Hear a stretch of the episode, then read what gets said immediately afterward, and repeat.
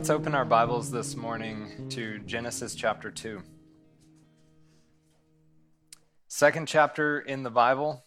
We made it through the first chapter last week. Um, it took us a little while to get through that, but it was fun, and I hope that it was informative.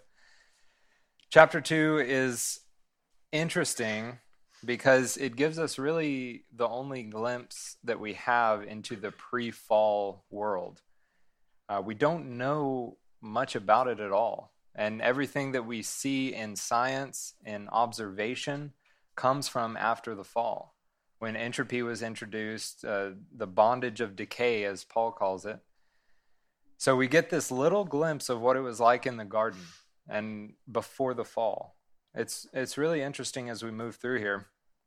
Let's read verses 1 through 14 together, and then we'll go back through it and look at it in greater detail.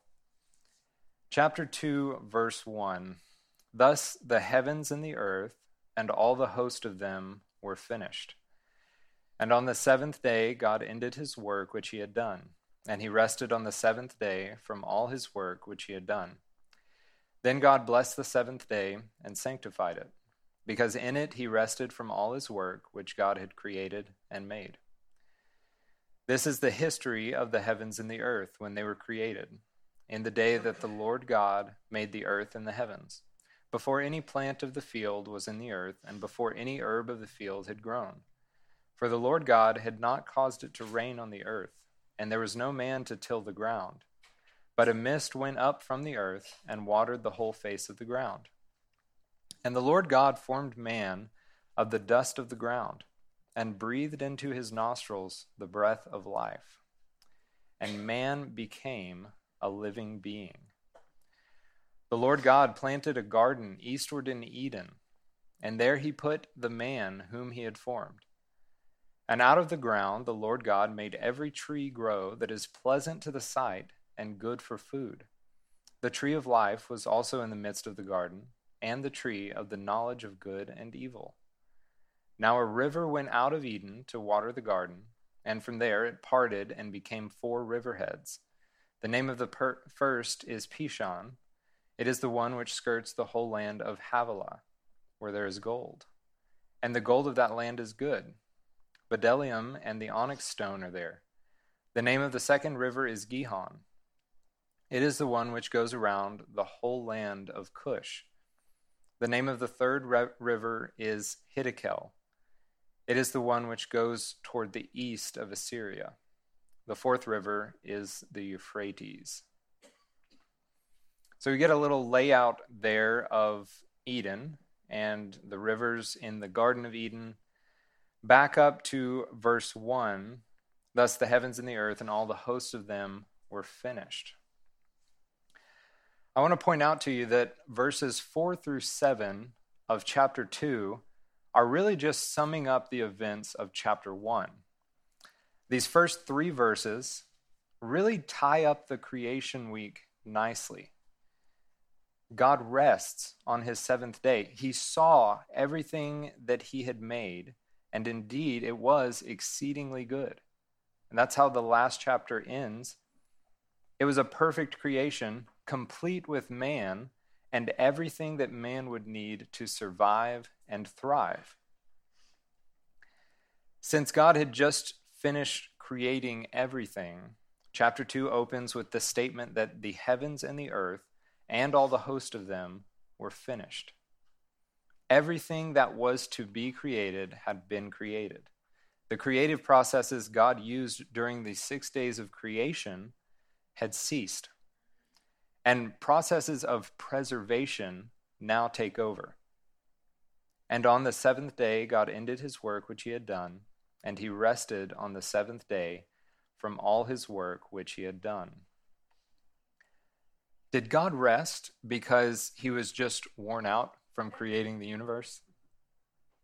Absolutely not. No chance. Isaiah 40:28 says that the everlasting God, the Lord, the creator of the ends of the earth, neither faints nor is weary. He doesn't get tired like we do. Psalm 121 4 says that he who keeps Israel, that is the Lord, shall neither slumber nor sleep. Of course, God doesn't get weary. So the question now becomes why did God need to rest on the seventh day if he wasn't tired? And the answer to that is well, he didn't need to rest, but he chose to rest. And the Hebrew word translated rested in verse 2 carries more meaning than our word rest. By far, this word is most often, often translated cease. There are 47 instances of it translated cease compared to the 11 instances of it translated rest. So there is this idea of stopping, just pausing a work. It carries this idea of a purposeful cessation from labor. This word is Shabbat. This should sound familiar to you. What did the Jews call the Sabbath? Shabbat. Rest. Now, these are two different words that's translated rest here and the Shabbat uh, for the Sabbath. But the word for rest is the root word for Shabbat, Sabbath. It's a cessation from work. If this rest of verse 2 is a purposeful cessation of God's work, we can take that to mean a couple things, and these are important. Everything that God purposed in his heart to make, he made. And he said in 131 that it was exceedingly good.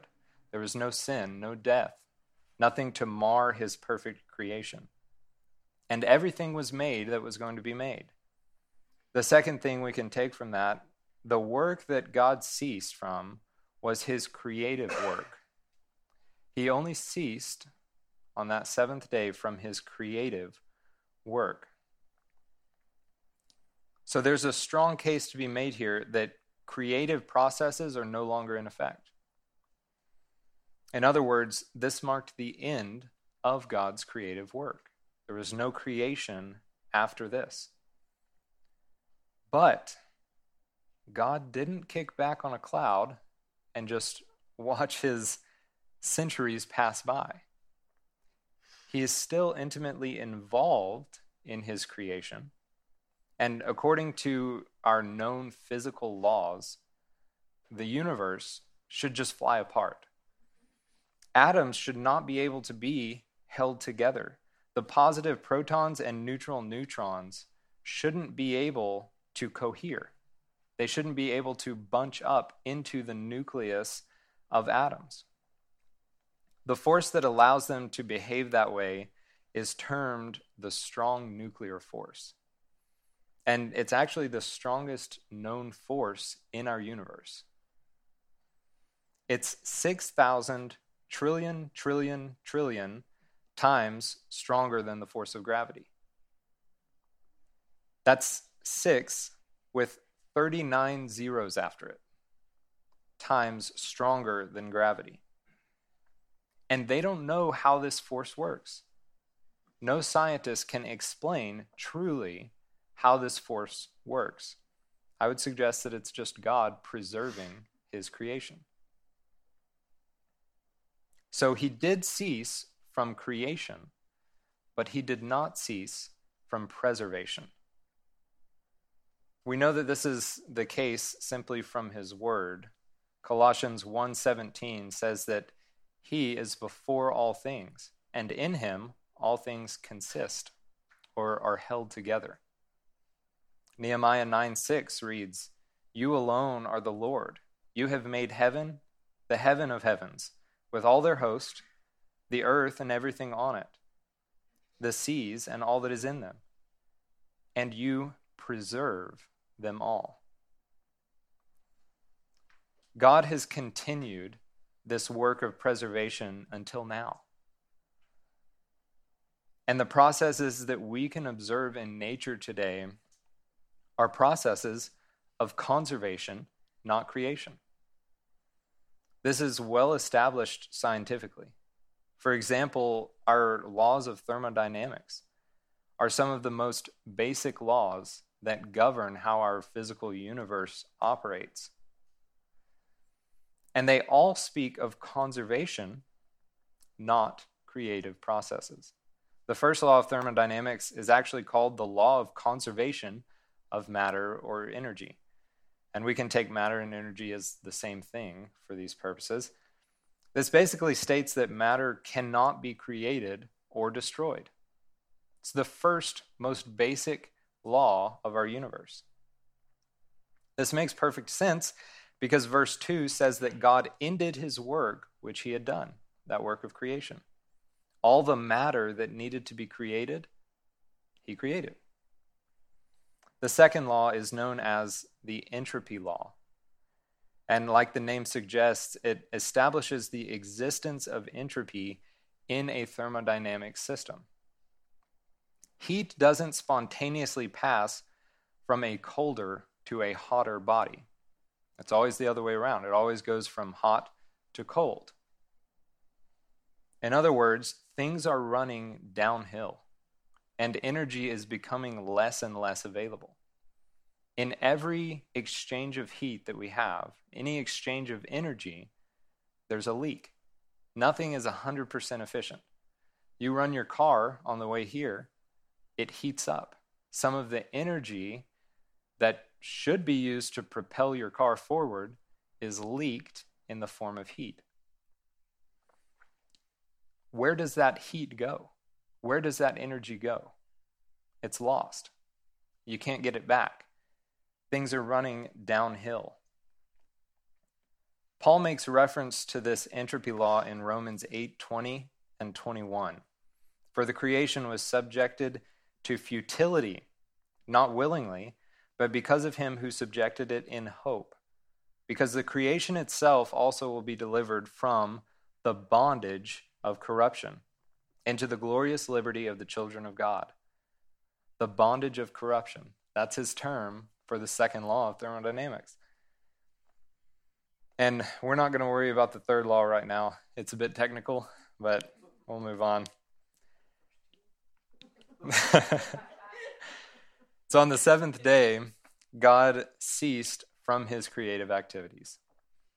But he didn't take his hand off of his creation completely. And he would soon undertake a much more important work than creation. What could be more important than creation? Redemption. Absolutely. How can you tell how important something is? How can you tell how important something is to God? One way is to look at how much space the Bible dedicates to a topic. Speaking of creation, we have Genesis 1, and maybe you can count Genesis 2 in there. You got a couple chapters in Job, maybe a couple Psalms, and several verses throughout the Bible all speak of creation. How much space is dedicated to God's work of redemption? That's literally what the Bible is. The Bible is a revelation to us of God's plan of redemption. The whole thing. It all points to the person and work of Jesus Christ. You can also tell how important something is by what someone is willing to pay for it. What did it cost God to create the entire universe? Well, he spoke it all into existence. It cost him a few words.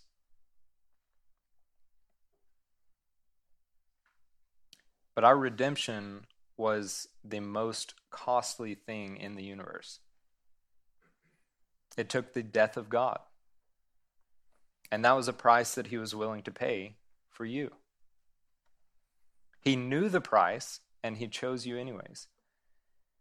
And that's how I know that redemption is more important than creation. And God was about to undertake this most important work of bringing man back into fellowship with him. We all know what happens in chapter 3. You've read it before. Man sins and his fellowship with God is broken. And then God starts this work of redemption. From that moment, he pronounces that the seed of the serpent would be crushed by the seed of the woman, Jesus. The rest of the Bible is God's plan of redemption unfolding. Our redemption is the most costly thing in the universe.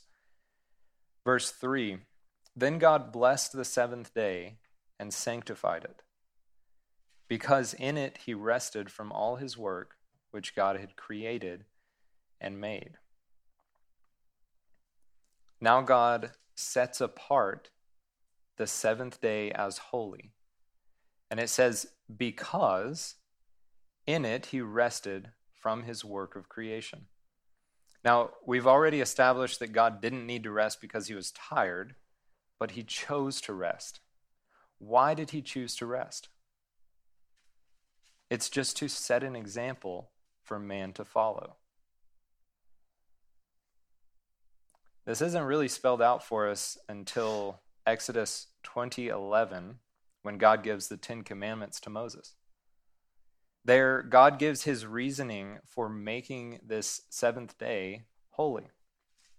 He says, "For in 6 days the Lord made the heavens and the earth, the sea and all that is in them, and rested the seventh day. Therefore, that implies causation, therefore the Lord blessed the Sabbath day and hallowed it." He set it apart. And of course, the Sabbath is a day of rest for man. And in Mark 2:27, Jesus says that the Sabbath was made for man, not man for the Sabbath. God knew that man would need to rest. He set an example for us. Man couldn't keep on working like God could. So God established this pattern of six workdays and one rest day. And that was for man. But it doesn't end there. The Sabbath served still another purpose. Now, I don't want to confuse you because this is not the institution of the Sabbath. That comes later. But this is the pattern for which the Sabbath follows the Sabbath serves still another purpose. In his very next breath, in Mark 2:28, Jesus says, "Therefore the Son of Man is also Lord of the Sabbath." So Jesus is the Lord of the Sabbath. He's claiming that he's the ultimate reality of what the Sabbath foreshadowed. In fact, he formed this pattern of six and one. Jesus is the one who is the creator that rested on the seventh day.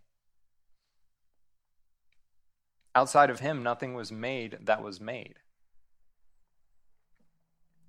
I believe the writer of Hebrews helps us understand the ultimate picture of the Sabbath. The ultimate picture. He just lays down a few breadcrumbs in chapter 4. He's mostly proving the point that the rest found in the promised land was not the ultimate rest, but that another rest was still yet to come. That's his main point, but he, he does drop these breadcrumbs about this Sabbath rest. Let's look at Hebrews 4 4. Here in verse 4, he shifts from that speaking of the promised land and that rest to a mention of Genesis 2 2. For he has spoken in a certain place of the seventh day in this way. And God rested on the seventh day from all his works. That's a reference to Genesis 2 2, where we are this morning. And then in verses 8 through 10, he goes on to say, For if Joshua had given them rest, then he would not afterward have spoken of another day. There remains, therefore, a rest for the people of God. For he who has entered his rest has himself also ceased from his works, as God did from his. So the, the writer harkens back to that reference of the Sabbath in that last verse, in verse 10. For he who has entered his rest has himself also ceased from his works, as God did from his. This shows us exactly what the Sabbath rest is supposed to foreshadow our rest in Christ. When we are in Christ, we can stop trying to be good enough to get into heaven. We can cease from the toil of our works. So we find rest in this life. But even beyond this life, we will enter an eternal rest with Him. Then God blessed the seventh day and sanctified it, because in it He rested from all His work which God had created and made. This is the history of the heavens and the earth when they were created, in the day that the Lord God made the earth and the heavens. And I'll mention again that we got the sequence of events in chapter 1, but here through verse 7 in chapter 2, we're getting a quick recap of what we've already seen in chapter 1. And verse 4 is the first use of this compound name for God the Lord God, Yahweh Elohim. Until now, he's just been referred to as God, Elohim. But now he begins to be called the Lord God. And you'll see that name used um, a lot in the next several verses. Throughout Genesis, you'll see this phrase, these are the generations of someone's name. Here, in verse 4, this is the history of the heavens and the earth when they were created. That word translated history is the same that's translated generations in other places. It's Toledoth. This phrase marks the end of what we believe to be a primary source document that Moses had access to when he was writing Genesis. And that situation kind of sounds like what Luke talked about in the opening of his gospel. He, he said that he gathered the eyewitness accounts and he was guided from above, anothen. In other words, he was inspired by the Holy Spirit in the writing and compiling of his records. So he actually referenced primary source documents. He talked to eyewitnesses in compiling his gospel. This sounds a lot like that. There are 11 of these sections marked by this word Toledoth, generations, or the records of the origins of. The account of events contained in these sections are thought to have been originally recorded by the men that are named in them. For example, later on, we'll see this is the generations of Adam. So we would think that that space, that those records would be originally written down by Adam. And we need to remember that Adam was created a genius. He wasn't walking around with a club trying to start a fire. He was naming all of God's creatures.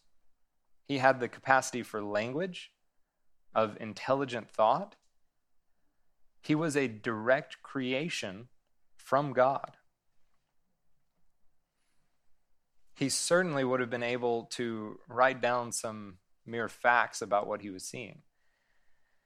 And it does seem that Adam is writing right here because there's a shift in tense after verse 10 to the present tense. It seems an eyewitness was writing this. See, in verse 10, he says, Now a river went out of Eden to water the garden, and from there it parted and became four riverheads. Went out, became, is in the past tense. Then in 11, the name of the first is Pishon. It shifts to the present tense. It's like Adam was sitting looking over these rivers and writing down what he was seeing, what he was actually looking at. So we think that Moses did have access to these certain records as he was compiling and writing the book of Genesis, no doubt under the inspiration of the Holy Spirit. Verse 5 Before any plant of the field was in the earth, and before any herb of the field had grown, for the Lord God had not caused it to rain on the earth, and there was no man to till the ground. There was no rain before the flood. And that can shock us sometimes if that's the first time that you're hearing that. But the Bible says that there was no rain in these days. And this actually makes sense when you look at the account of the flood because nobody believed Noah that it was going to rain. You know, and we see that it wasn't just hard to believe because of the magnitude of destruction Noah was prophesying, but because that very method of judgment, rain, flood, had never been witnessed before. It was a completely foreign concept to them. It'd be like if I told you it was to jumbly Jew. You're like, what in the world? What is this guy saying? It was a it was a foreign concept to them. But a mist went up from the earth and watered the whole face of the ground. So, this is how the earth was irrigated before the flood. It was a mist, or a fog, or a vapor. Some people try to turn this word mist into river. That just doesn't work. There are no other instances of that word being translated as a river. It is a mist, fog, or a vapor. And I tend to think of this like a dew that's found on the ground, but I'm not sure if that's really accurate. It may be, but it may not be. It may be more like the refrigerated produce aisle in the grocery store when the sprinklers kick on and it keeps the the veggies fresh. I don't know exactly what this system looked like, um, but it does speak of some sort of vapor, some cloud or mist that waters the ground. But regardless of the specifics, it does seem like the hydrological cycle of the pre flood world was largely subterranean. You know, we're used to this atmospheric hydrological cycle, but this one was subterranean. Before the the flood broke up all of those waters underneath the earth. Uh, there was this vast network of spring-fed rivers that actually watered the land. And the vapor canopy that we talked about several weeks ago would also help to inhibit the cycle of rainfall as we know it today. Evaporation would have still occurred, but much more localized, so that each night the evaporated water from these rivers would sit over the surrounding land like a dense blanket of fog and actually water that land surrounding the rivers. And to me, it seems like a little more efficient way to do things. And that makes perfect sense because this is a system that God engineered. It's remarkable. And Henry Morris has a great little snippet about this. He was an engineer and he wrote the Genesis record, which I've already referred to a couple times. But if you want more details on that, I would point you to him. He's got some good stuff. Verse 7 And the Lord God formed man of the dust of the ground and breathed into his nostrils the breath of life, and man became a living being. The body of man being formed from dust, but God providing the very essence of his life. Notice that this is a very personal and intimate act that's stated here. It doesn't say that God reached down to breathe life into the animals. However, we do know from other places that this breath of life is in the animals too. But it says here that God breathed into Adam's nostrils the breath of life. Literally, he puffed the breath of life into Adam. Now, this word for breath isn't ruach, which we talked about as wind, spirit, last week, I think it was, or the week before. Uh, it did occur to me that I might have implied last week that this was ruach. I want to make clear that this is not ruach. This word translated breathed is never translated spirit like ruach is. Now, the word breath that comes a few words later is sometimes translated spirit. It's just a couple of other places, but that word also is not ruach. So I want to be clear about that. At the moment that God breathed life into Adam, he became a living being. It wasn't millions of years that had to transpire. There wasn't transitional forms that he had to go through. The moment God breathed life into Adam, he was a living being. And that constitutes all of who Adam is. Not pieces of him, but the whole man himself. He was who he was meant to be. Verse 8. From verse 8, we get the sense that Eden was a region. And we'll look at this. The Lord God planted a garden eastward in Eden, and there he put the man whom he had formed. So Eden is actually a region. God planted a garden within Eden and placed the man there. And down in verse 15, we see that the Lord God took the man and put him in the Garden of Eden to tend and keep it. It says in verse 8 that God planted a garden eastward in Eden. It seems that the reference point is where God created man. So, from where he created man, eastward was the garden. And it's useless to try to figure out where the Garden of Eden was because we have no geographical reference points that are used here after the flood. So we don't know where this is, but this tells us only one thing God created Adam somewhere west of the Garden of Eden, and he placed him then in the garden. Verse 9 says, And out of the ground the Lord God made every tree grow that is pleasant to the sight and good for food. I want you to try to imagine this garden. The gardener is God. You know, we have some pretty magnificent gardens. You know, the Dallas Arboretum is pretty cool. You've probably been to some really big, extravagant gardens. But imagine this garden planted by God. The size of all the plants. You know, we've found fossils that are huge. There's been 40 foot asparagus like plants found. Just massive.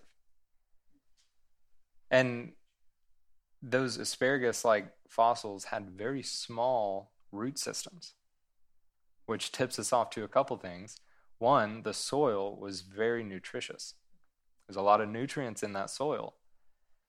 And with shallow roots, you know that there's not a lot of wind. Little to no wind to contend with. And that would make sense with this canopy idea and and a fairly even tropical climate through the whole earth. This all lines up here.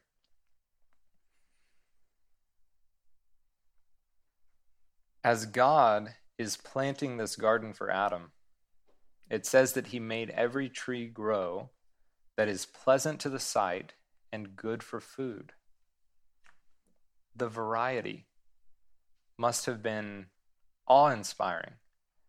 And God specifically planted trees that were pleasing to Adam's visual capacity. there was the thought I want to make this beautiful for man. He wanted it to be for Adam's enjoyment. God delighted in giving Adam a good place to live. It says also that the tree of life was also in the midst of the garden, and the tree of the knowledge of good and evil. And we won't spend a lot of time here this morning because we're going to talk about these trees when we get to chapter 3. But they are both real trees that were planted in this garden. They're not merely symbolic, although they do carry some symbolic meaning, as well as being literal trees.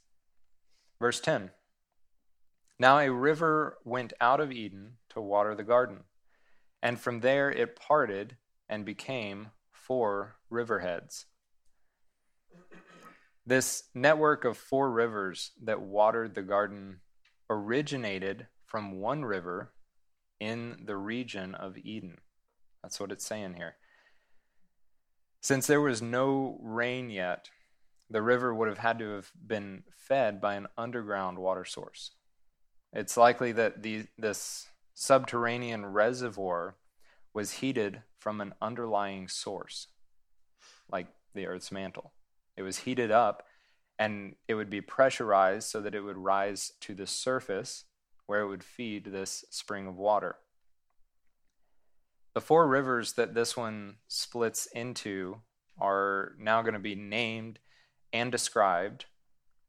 The f- name of the first is Pishon. It is the one which skirts the whole land of Havilah, where there is gold. The Pishon is thought by some to be the Ganges or the Indus River of modern day, but it's useless to try to relate these antediluvian rivers to our modern rivers. These rivers were present in the days of Adam. They were utterly destroyed in the upheaval by the flood, and the geography is completely different today. There's no use. In fact, Peter writes that the world which then was before the flood was destroyed. It's it's not the same that we have today. There is certainly no use in trying to relate the geography of these rivers to current rivers, but we still see these names used. You know, Euphrates is probably the most well known one of these four, but that name is used for a modern river. That doesn't mean that that river was there at this time there seems to be a memory of things in the past, uh, things before the flood that were passed down.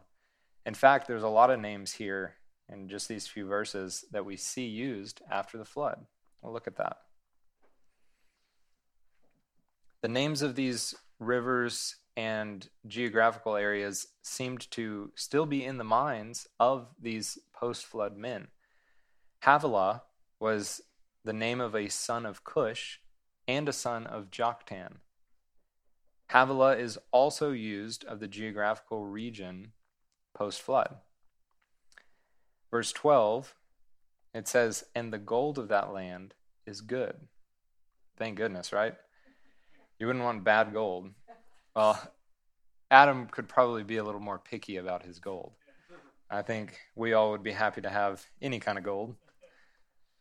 And the gold of that land is good. Bdellium and the onyx stone are there. What these things are exactly, the bdellium and the onyx stone, we don't know. We can make inferences, but we're just not sure. There's another reference to bdellium in Numbers 11 7, and that reads Now the manna was like coriander seed and its color like the color of bdellium. So the color of this bdellium resembled the manna from heaven. The general consensus is that this was some sort of sweet, gum like resin that tasted good. And the onyx stone is mentioned several times in Scripture. But we actually don't really know what that is either. We don't know what kind of stone it is. Some suggest that it's beryl, chrysoprase. There, there's a bunch of conjectures here, but all we know that it is that it was a precious stone, and it must have been very valuable because it's mentioned alongside gold. That's what we know about the onyx stone. Verse 13 The name of the second river is Gihon. It is the one which goes around the whole land of Cush. So the name of the second river is Gihon. Some writers will suggest that the Gihon is the Nile. Again, we don't know. That is speculation to the highest degree. Cush is also a name used after the flood and is also used later in Scripture to refer to both the region of Arabia and the land of Ethiopia. So, kind of a north, middle ish, and east Africa area of modern day.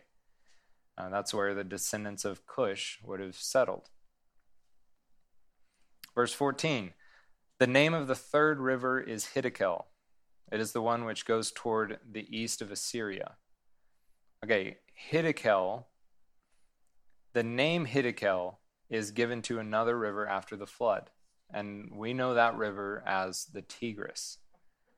So you've got the Tigris and the Euphrates there in the Middle East. The fourth river is the Euphrates. The Bible talks plenty about the Euphrates River. It's actually, I would venture to say it's the most important river in the Bible, save for the river of the water of life the Euphrates River. It's prevalent in both the Old and New Testaments. The antediluvian Euphrates might have been destroyed, but the new Euphrates was well known post flood. And it was certainly known by the New Testament writers that would refer to it. So don't let this trip you up that the river changed places or what have you, because after the flood, everybody knew where this new Euphrates was. It wasn't an issue. And when you see the Euphrates referenced in the New Testament, you know that it's actually referencing the same Euphrates that we see today. So, we're going to stop there this morning, verse 14. Next time we're together, and I'm here, we'll finish out chapter 2. We'll get to see God place Adam in the garden and he will make a suitable helper for him, which is exciting. The institution of marriage is put into place. Marriage is the only institution that we have still today from before the fall. Marriage is important. What did we see in this first half of chapter 2? Let's recap really quick. God created for six days, and he ceased from that creation on the seventh day, which he blessed and sanctified. He set it apart as holy. We have a recap of the creation week and this profound statement in verse 7 that God breathed into Adam the breath of life.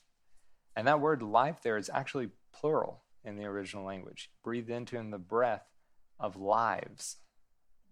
Interesting. It kind of carries this idea of all the lives after Adam he would pass down whatever his nature was. It kind of interesting. God breathed into Adam the breath of lives. And we get a glimpse into the garden that God planted specifically for man. The beautiful trees, vegetation, and irrigation systems of the garden. Can you imagine if Adam brought home a rose for Eve? Back it in, boys. Let's go. It would be so massive. She'd have to be happy for at least a month, right? And it, it wouldn't wilt. It would it would stay beautiful. You know, these are the things that I think about. Um, all of this that we see is giving you the setting for the second half of chapter 2 and actually for chapter 3 as well, which unfolds in the garden. Chapter 3 is going to be a major inflection point. The trajectory is changed. The fall of man, and there are dramatic changes that happen both to Adam and to the rest of creation. If you think about it, Adam was made of the dust, he was the earth man. So, whatever happens to Adam is subsequently spread to creation. He's kind of the emissary to God, if you will. So we're going to see some really, really tough changes coming our way in chapter 3. But let's close today in a word of prayer, and then we'll be dismissed.